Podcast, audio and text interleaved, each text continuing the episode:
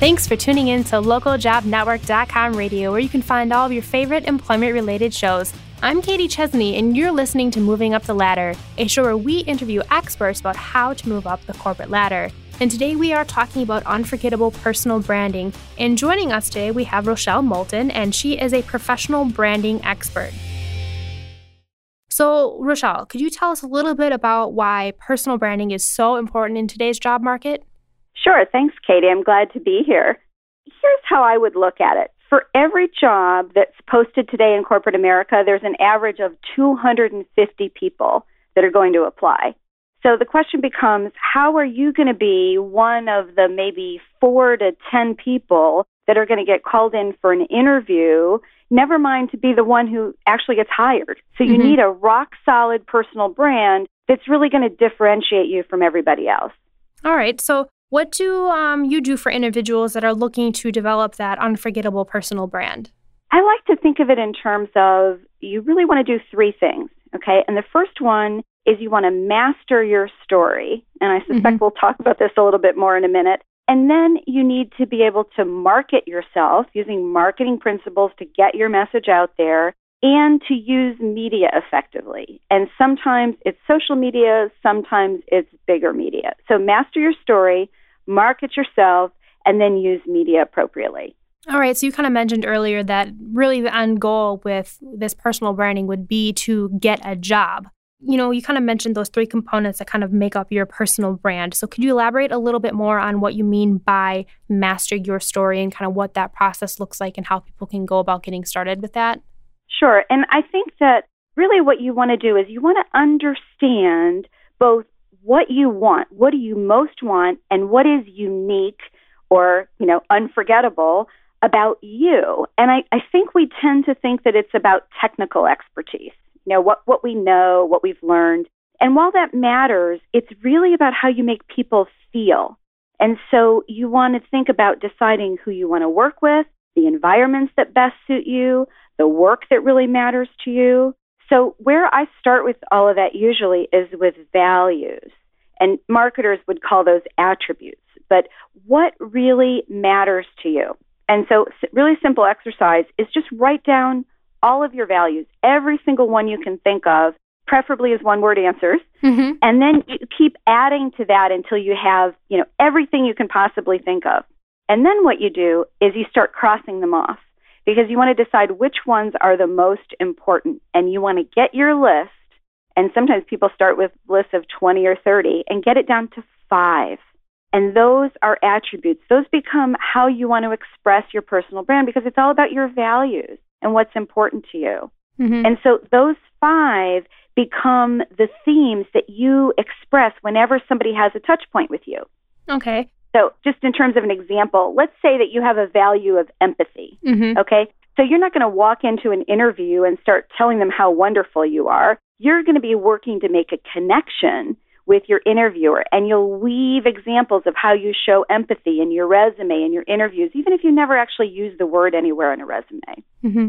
Could you give us an example of why um, empathy would be like a great attribute to have when you're applying for a job? Because that's not really like like you mentioned earlier, those technical skills, those hard skills, it's more of a soft skill. So, how is um, right. using empathy as an example something that's really going to be a major selling point for you to get that job? Certainly, one of the things empathy does is it allows you to put yourself in the shoes of your interviewer and make mm-hmm. a connection with them as a person. And so, making that connection is never going to be wasted. But the flip side is let's say it's not about the interview, let's say it's about the work itself. So if you have two people and they have the same technical skills, they've got an equal amount of education, they've got, you know, good experience, which one are you going to pick? You're going to pick the one with that soft skill who seems to be able to pull things out of you and who cares about you. So, yeah, I think I think if empathy is really built into your DNA and is part of a core value, I think that would be huge mm-hmm. in terms of differentiating yourself from others in your space. All right. So once you've kind of developed your attributes and you've really narrowed that list down and you've figured out how you're really going to go in these interviews and sell yourself, what's the next step? Here's the thing, and some people kind of think they've done this when they've created a resume, but you really want to catalog your life experiences. I mean, literally put the resume aside and then dig for the top say 10 to 15 most memorable experiences, good and bad, of your life.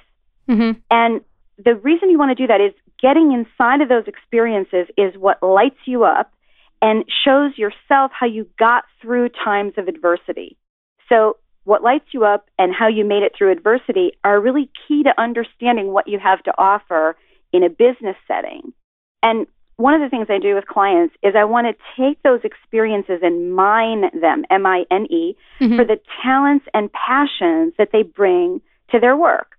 So y- you could take a bad experience. Maybe you were left alone a lot as a child. Your parents were off working or, or whatever, but you wound up really stepping up and taking care of your younger brothers and sisters and you developed some leadership skills. Mm-hmm. I mean, that's that's pretty amazing. Or it could be something more positive that maybe you're you don't do theater anymore, but you did it in high school and it really helped you to hone your presentation skills. So those would be really good examples to use when an interviewer might be asking you like a question that says, um, "Tell me about a time when," and they're really looking for that behavioral question to Mm-hmm. see what you've done in past situations. So those are the stories about yourself that you can keep in your back pocket to use in those situations. Well, I- absolutely, Katie. And I think the other thing that happens is that sometimes when you're looking for a job and you don't currently have one, confidence can be, you know, a problem. And Mhm. when you look back on these experiences and you realize that you've been resilient and you've done some amazing things in your life, it renews that sense of confidence, which I think you need to to really do interviews well. So what's the importance of kind of defining who your key competitors are within um, your job search process and kind of building your personal brand? here's the thinking. I mean, a, a lot of my clients are people who have businesses, Mhm. and I think defining your competitors is really critical.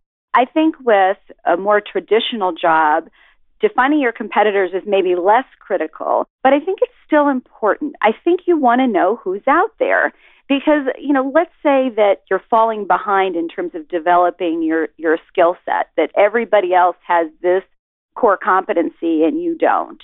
Okay, so so that tells you something.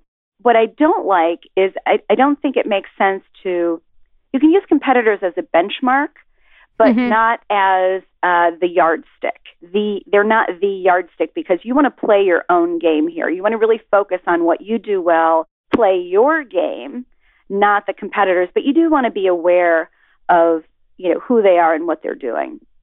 Let me just throw one more idea out there, which a term I use a lot called brand neighborhood. And Mhm. sometimes I use that instead of competitor. And brand neighborhood can be people who you technically don't compete with, but you really admire. And you would like to kind of incorporate some of those those qualities and and approaches in your own approach to to your work or to your job search. So that's another way to kind of think about who else is kind of in the neighborhood. If I could choose my ideal neighborhood, who else would be living on the same block? Right, right. We've kind of figured out how you can kind of figure out what your attributes are, how you can, you know, catalog your life experiences, and what you can do with looking at your um, brand neighborhood or your competitors. So, one of the points that you had mentioned earlier was marketing yourself. So, can you talk a little bit about what that looks like for a job seeker when they're building their personal brand? Sure. And let me just add one more thought that kind of um, piggybacks on both of those, and Mhm. that is you do need to have a vision. Mm-hmm. And when I say vision, I don't necessarily mean a lofty, overarching vision, but you have to know where you want to go. And it doesn't have to be elaborate. It just has to mean something to you and have the potential to engage others. So let me just give you an example. Getting a great job in the pharmaceutical industry. Right. Okay, that's not a vision. I want to improve people's daily health is a vision. Mm-hmm. And so the important thing about this is you always want your vision to be bigger than you so that you're focused on who you're serving. Because your vision isn't to serve yourself, even though that is what happens. It's how am I making my little corner of the world a better place? And so I think you need to be clear on that in order to then start marketing yourself. Okay, so kind of taking um that um the pharmacist kind of role or being in the pharmaceutical industry. So once you've developed your vision, how do you kind of take that vision through to your marketing? Does that kind of come out within like the content that you post on your social media channels and the way that you write your resume? It's all of those things, but let, let's take a couple of really concrete examples. Let's say that you've gone through the values exercise and you have your five words. okay?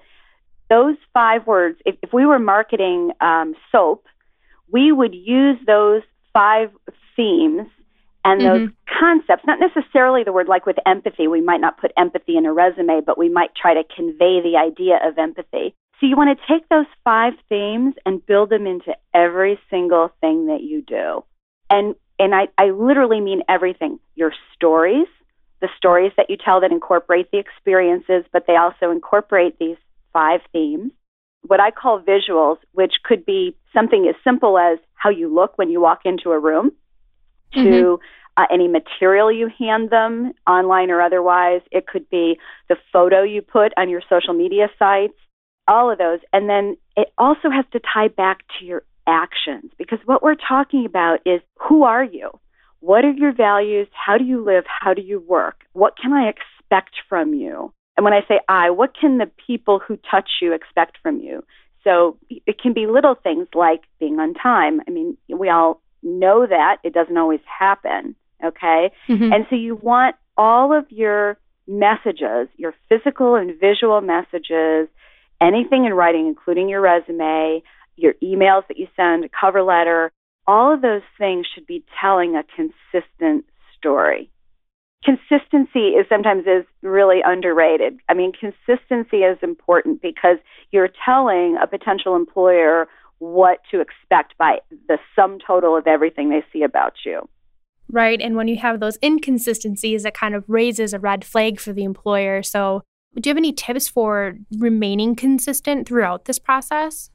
Well, I mean, it, it's going to sound sort of like almost kindergarten simple, mm-hmm. but it, it's really the truer you are to who you are, to who you really truly are, the easier it is to be consistent.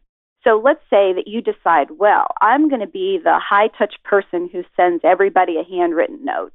But in reality, you're really not like that. You're really not a high touch person. You're really much more, and there's nothing wrong with this, but you'd much rather be kind of solo and have less contact with people. That would be a really difficult thing to live up to. It would be really hard for you to do that consistently. So you want to pick just a few things that are meaningful to you, that reflect your brand, and that you can do without having to think about them. Okay, that makes sense. Um, I really like how you said it's kind of as simple as taking it back to kindergarten and being yourself. And I think a lot of times when we're in the job market and you're looking for a job, there's always that stress and that pressure thinking, I got to get another job. Been without a job mm-hmm. for one month, two months, three months now. And it's easy, I think, to start kind of being less and less yourself and being more what you think the employer or the interviewer wants you to be. Exactly. And that pressure is so hard. I mean, I don't want to underestimate that. I'm not saying that that that it's easy, but if you keep coming back to center, you know, your starting point is who are you? What are your strengths and your talents and your passions? You know, it's not about fixing what you don't do as well as somebody else. It's about really doing what you do well even better. That's a really good tip, and I'm really glad that you shared that. So, when you're going through this process, what is the biggest challenge that you've seen people go through when they're developing their personal brand? Well, you know, it's it's kind of funny when you think about it. There's something that I, I do a lot with my entrepreneurial clients, um, and, and I call it niching, okay. and it usually scares the heck out of them at first. And niching just says that I'm going to define my marketplace. Okay, I'm going to define my part of the planet so that it's big enough to meet my ambition, but small enough so that I can own it. And so I, uh, I just give you an example. I once worked with a, a PR executive who kept attracting what she called the broken tortured. And it was clear to me it was the messaging she was using on her website and some other areas. And the minute and I literally mean almost to the minute that she changed her marketing to focus on people who had vibrant businesses, you know, her phone began to ring. It's not about being super specialized, it's about being in a niche that you can talk about and that you can own and it's it's hard to do that like very early in your career but once you have some experiences and you've started to see oh i like this area i don't like this area you can start to really focus on the areas that matter to you. And the the the tighter you can make that the more valuable you are Right, that makes that makes sense, and I'm sure that our listeners will be able to relate to the example that you just gave. And I can definitely appreciate the stories that you've shared with us today. We are running against the clock, though. So, um, is there any final message that you'd want to share um, with our listeners regarding this topic, and um, you know how they can really craft an unforgettable personal branding message? I think if, if I had to give somebody, you know, one piece of advice beyond what I've already said, I would say take some risk and have some fun with this. Mm-hmm. I mean, when you think about this, the things that go viral are always the things that really reflect us and that where we gave ourselves permission to stand out in ways that felt like us.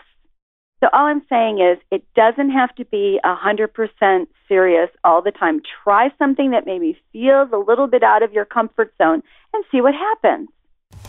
Well, there you have it. If you take some chances and you take a little bit of risk, there might be a reward waiting for you there. But unfortunately, that is all the time that we have today on Moving Up the Ladder. And I just want to thank Rochelle for joining us and sharing her expert advice. We do appreciate it. Thanks, Katie. I was happy to be here.